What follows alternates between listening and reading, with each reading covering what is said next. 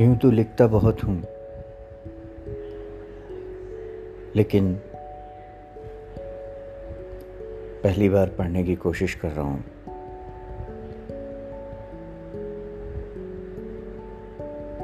कभी कभी एकांत में जब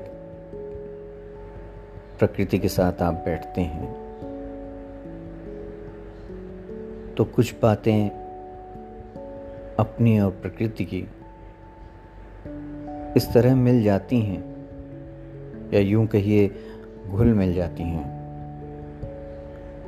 कि ऐसा लगता है, मानो दोनों एकाकार हो गए हों। इसी तरह कुछ ख्याल आया, कुछ चुना, कुछ बुना और लिखा। तो प्रस्तुत है मेरी कविता। जिनको शब्दों में मैंने उकेरा है, आपके सामने फिर से पढ़ रहा हूँ। उम्मीद है अच्छा लगेगा। लहराता है सुहानी सी उषा में तुम्हारा रेशमी आंचल हवा के संग। लहराता है सुहानी सी उषा में तुम्हारा रेशमी आंचल हवा के संग बन रहा है वात्सल्य का कंबल।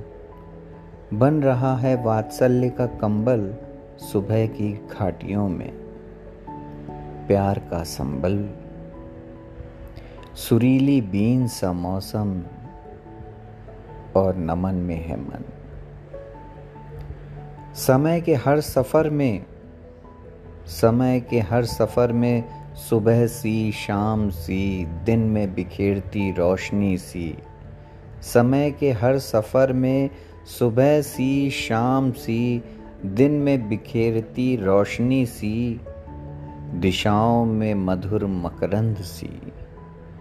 दिशाओं में मधुर मकरंद सी। दूर हो। दूर हो फिर भी महक उठता है जीवन। दूर हो फिर भी महक उठता है जीवन और नमन में है मन। फिर से नमन में है मन।